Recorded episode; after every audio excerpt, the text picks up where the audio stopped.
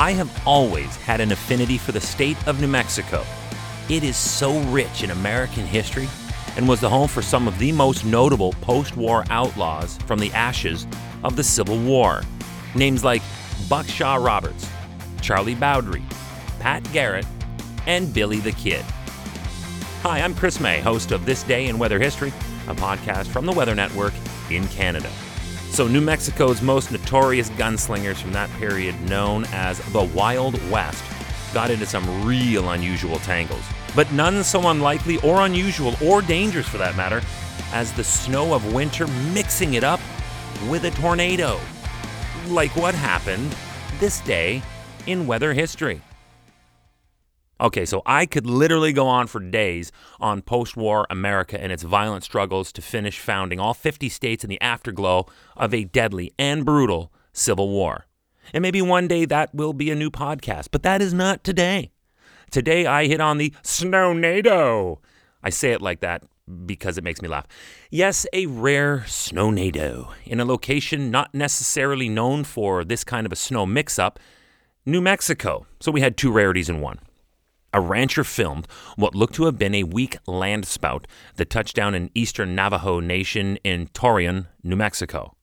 The National Weather Service in Albuquerque confirmed it to indeed have been a land spout. But for it to be a land spout, it is from the tornado family. Now, that is rare here.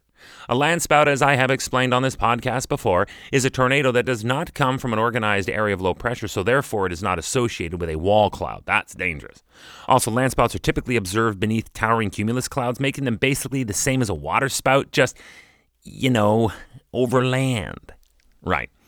The National Weather Service went on to say that it was the first tornado ish event on record for New Mexico during the month of February. I told you it was rare.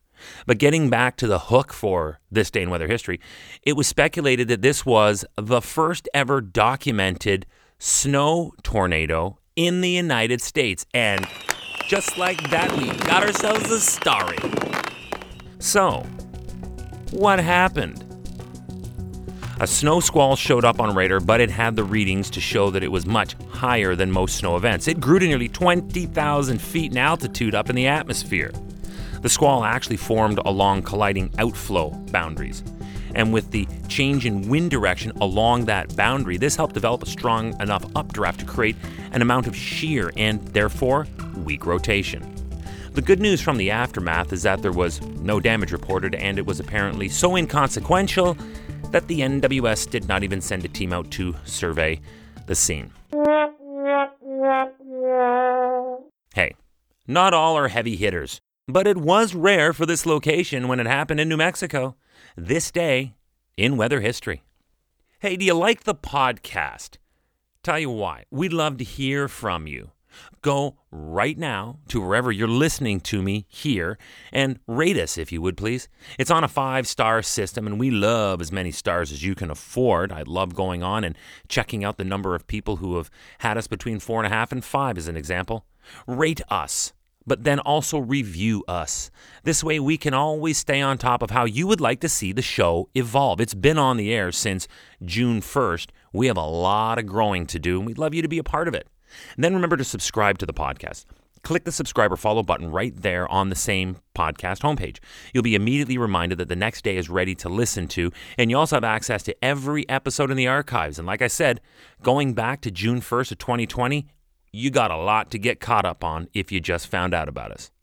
If you have already subscribed, then you will get a push notification letting you know that tomorrow is February 18th, and we are revisiting the historically colossal storm that was called White Juan.